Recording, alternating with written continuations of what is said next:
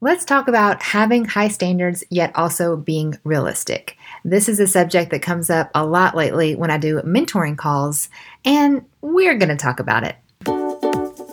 Hey, my name is Katie Bulmer.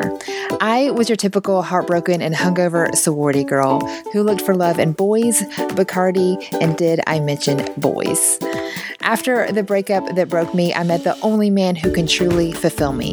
His name is Jesus. Shortly after that, I met my husband, the best example I have met of Jesus on this earth. Today, I have never been more sure I am right where I'm supposed to be, on a mission to help today's young women find their life calling, stop dating dirtbags, and basically just be who I needed when I was younger. I've been called a big sis, an adopted mom, or my favorite title, a cool aunt. But however you think of me, get ready to be challenged and encouraged. This is the Truth for Your Twenties podcast.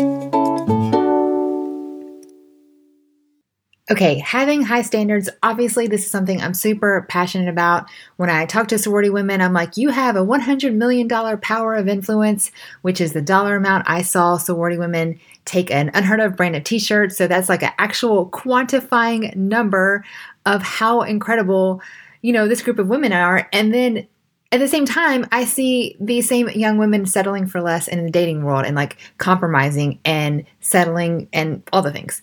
And of course, this comes up with every young girl I mentor. This is not just a conversation exclusive, you know, when I speak to sorority women.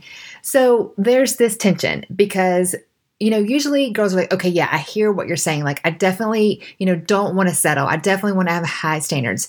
I think we're all on the same page when it comes to that. But then there's this, oh, but what if I never get married? What if I end up alone?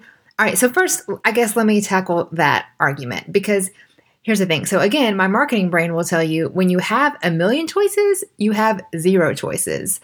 This is like actually a marketing one oh one kind of thing because when you go to the store and there's like seven hundred different types of jelly, you're like, uh, I don't know. I just need something for a peanut butter and jelly sandwich. And they actually sell less when there's too many options in a specific brand. So like Smucker's, for example, will just pull out specific flavors at different times of the year because they know if they have I don't know, a hundred different jelly options. This relates to dating, I promise. When you have too many options, you just, it's analysis paralysis.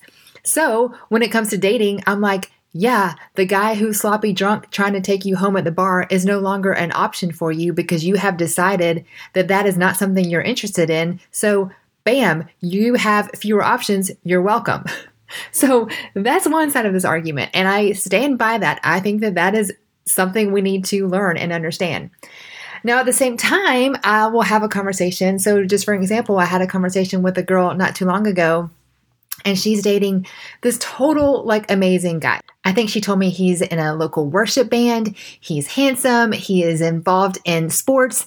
Uh, he's good to his mama. He's financially sound, like anything that normally I hear that girls, you know, find valuable. And these are just good characteristics all around. Like he's a total package.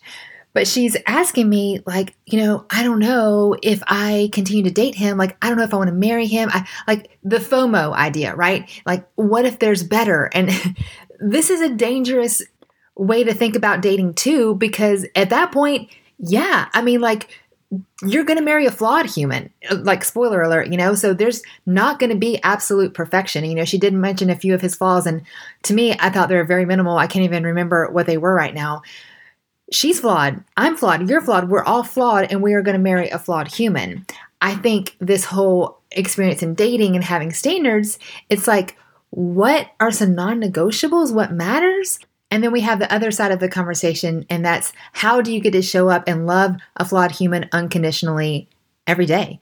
So I believe marriage, and this is something that needs to be talked about more, but I believe marriage, and I've said this before on the podcast, is a example, like a little glimpse of how much God loves us here on this earth.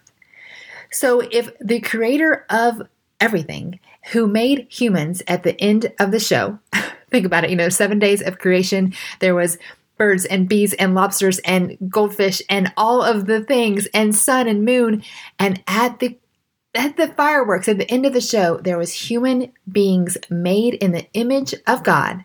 And he said to them, be fruitful and multiply. And I don't want you to be alone. So I'm going to give you the gift of this partnership, this marriage, this other human being on the planet Earth in flesh and bones to show up every day and give you a little example about how much and how infinitely and how unconditionally I love you in flesh in another human being. I mean, just sit on that for a second. If we got that one thing right, if we as humans would understand when we get married, like, I choose you and I want to keep choosing you, even though you're flawed, even though, you know, you get on my nerves sometimes, even though I don't always, quote, feel like it. I want to love you and keep loving you all the days of my life. That is marriage. So again, when it comes to dating, you're going to choose someone that you get to love through thick, through thin, through better and worse. You know, all of those vows that we say. So standards, what matters to you? I have something called a dating plan. This is something I'm just really passionate about. As I was talking to sororities, people would start to get a piece of paper out and be like, oh yeah, I need to write down what I consider some non-negotiables. So I turn it into a quiz and turn it into this like P D F. Anyways, I actually have a course now called Make a Dating Plan. Um, spoiler alert, you can get that on my website for twenty-nine dollars. Anyways, in that little course, I, I tell girls, I believe the only I have two non-negotiables. Now, this isn't like, you know, m- this is just my feelings based on all of my years of mentoring and the books I've read and all that kind of stuff. I believe the only two non-negotiables are to have a shared faith and that neither of you look at pornography. I actually just saw a study the other day that was showing that the higher risk of divorce when one or both of the couples look at pornography, because it's, I mean, there's a whole lot to say about that, and it's not what this episode is about, but it's essentially cheating. It's essentially, you know, comparing the one person you vowed to to a million other unrealistic images, and it just, it's not good for the relationship in a million different ways. So that's one of the non-negotiables. And then the other I suggest is shared faith, because I understand and I appreciate and realize that there are plenty of couples on this planet who can have a healthy marriage who don't have a shared faith. But I would argue in more likelihood than not, they are just exemplifying selfless, unconditional love and just not realizing it. Or just, you know, you know, selfless and unconditional love is something, no matter your faith, I hope that you, you know, agree and appreciate. And so this is something that was modeled to us by a God who came to the earth in flesh. He was like, I love this rebellious race, and I, you know, it's the bride of Christ, the church, the, the us, you and me. And he came as a human and paid the ultimate sacrifice for a relationship with us. So again, that picture is what we have. And even when I'm not like all ooey gooey, you know, butterfly showing with love for my husband, I get to show up and show him that unconditional love, because not because I feel like it, because I see what was modeled for me on the cross. So, whew. Okay, so our original question, how do you have high standards but be realistic? I encourage you, like I said, to make a dating plan. That's something I I just find really passionate. Um, writing down what's important to you. Now, if you just only have shared faith and no pornography, that's great. That's awesome. Now, there's so many different things, and I've talked about this a million times, but do you want to live on your family's property? Do you want to have five kids? Do you want to have zero kids? Do you want to explore the country? Do you want to... I don't know, whatever, like there are things that people value and they're not wrong. They're just something you might want to think through what is super important and what isn't.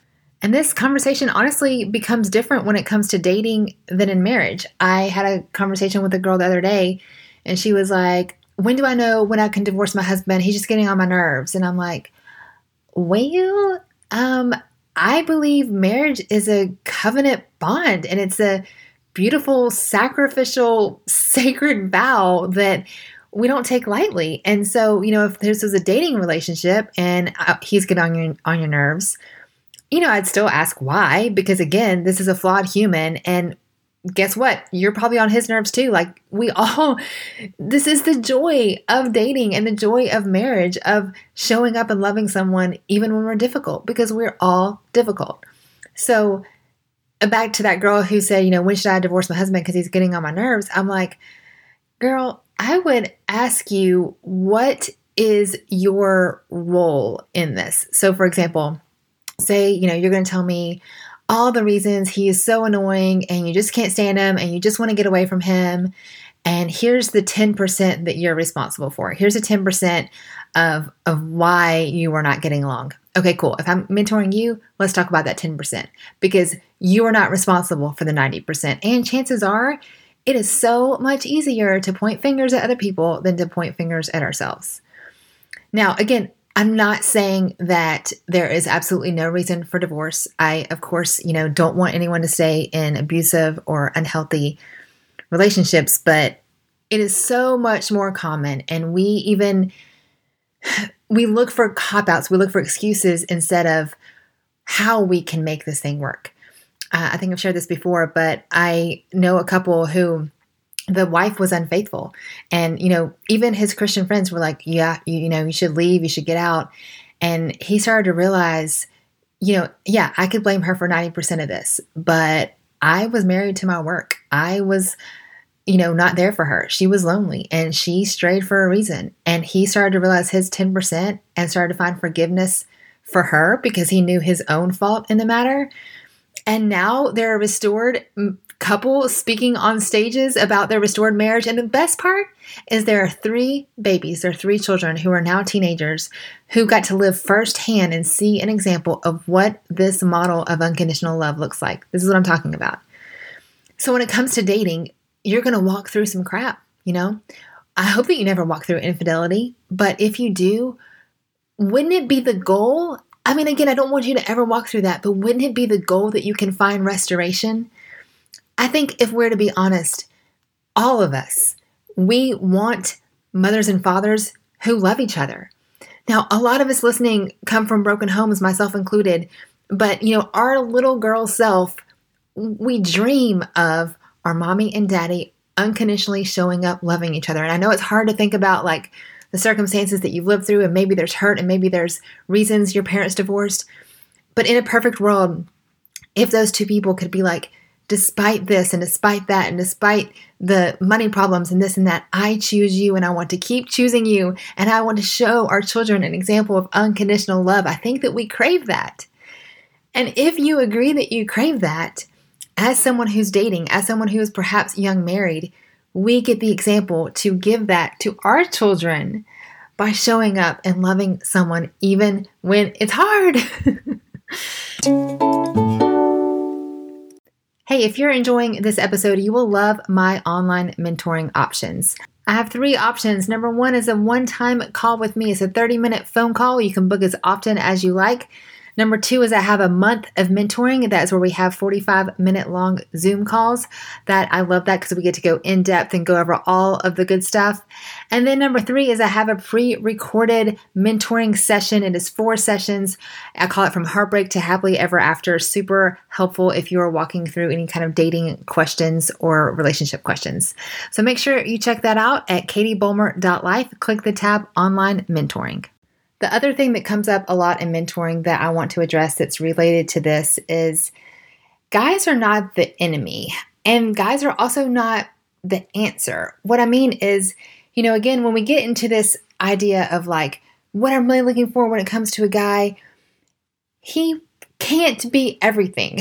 I saw this funny TikTok where there's these guys and they're like, yeah, I mean, my standards are really realistic. You know, I just want a guy who has the whole book of Leviticus memorized and like thirty-six inch biceps. I mean, you know, obviously it was a joke, but sometimes we get into this way too unrealistic. There's, there's both sides to this, right? You don't want to date like a total dirtbag, but you also don't, you also want to be realistic. And so as someone who is literally a woman's empowerment speaker, I find this tension in, yes, girl, like, don't settle. Yes, you walk away if you're being, being treated like crap. Like, yes, all of that is true.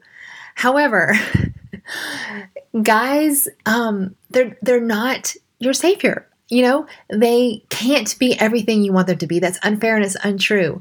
And we, this is a partnership. You are looking for a helpmate. You are looking for someone who is running the race of faith with you, who is doing this thing called life and wants to link arms with you. But if you're looking for someone to, I mean, the movies have not really done us any favors. Like, I love a good romantic movie as much as anyone, But let's remember, when the people get together and think of these movies, they're not saying, oh, how can I, you know, realistically portray a healthy relationship to today's twenty-somethings? Like, no, they're looking for, in some ways, an unrealistic, relentless love story because it sells movies. Now, side note to that, why do we crave that? Why do we show up and pay money for that? Because that's what we want. Because that is put in our D N A by our creator to want this relentless, ridiculous, amazing love story like we already have. Because Jesus is the best relentless love story we've ever seen, the world has ever known. A perfect God came for the rebellious race of humans and died for us? Like, what? No one has ever seen that kind of love. And we have access to it.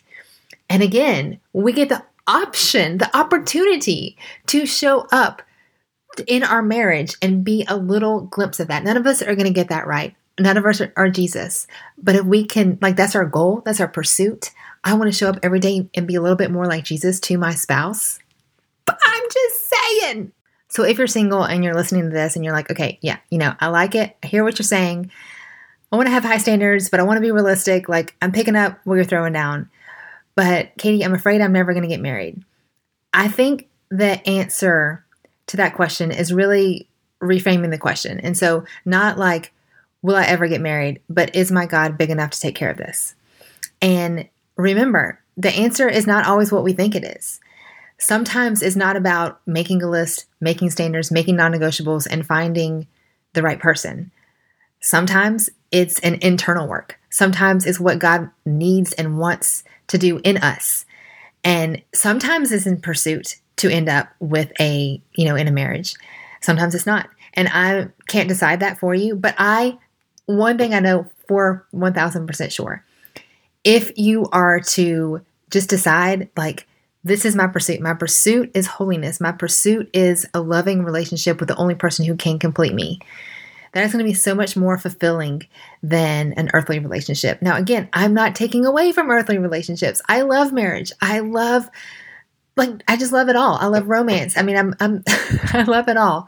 And so I want you to pursue that. I don't want you to lock yourself in your room and study your Bible. Like, it, this all goes hand in hand. Like, yes, you know, put yourself out there. Yes, you know, go on dates. All of that is good. You will find, though, if you're in the world of dating or even when you get married or dating, that you are so much more um, fun to date, and you are so much more confident, and you're going to find a better partner, and you are going to know um, true happiness when you know your worth first in the one who made you. And this is an ongoing process.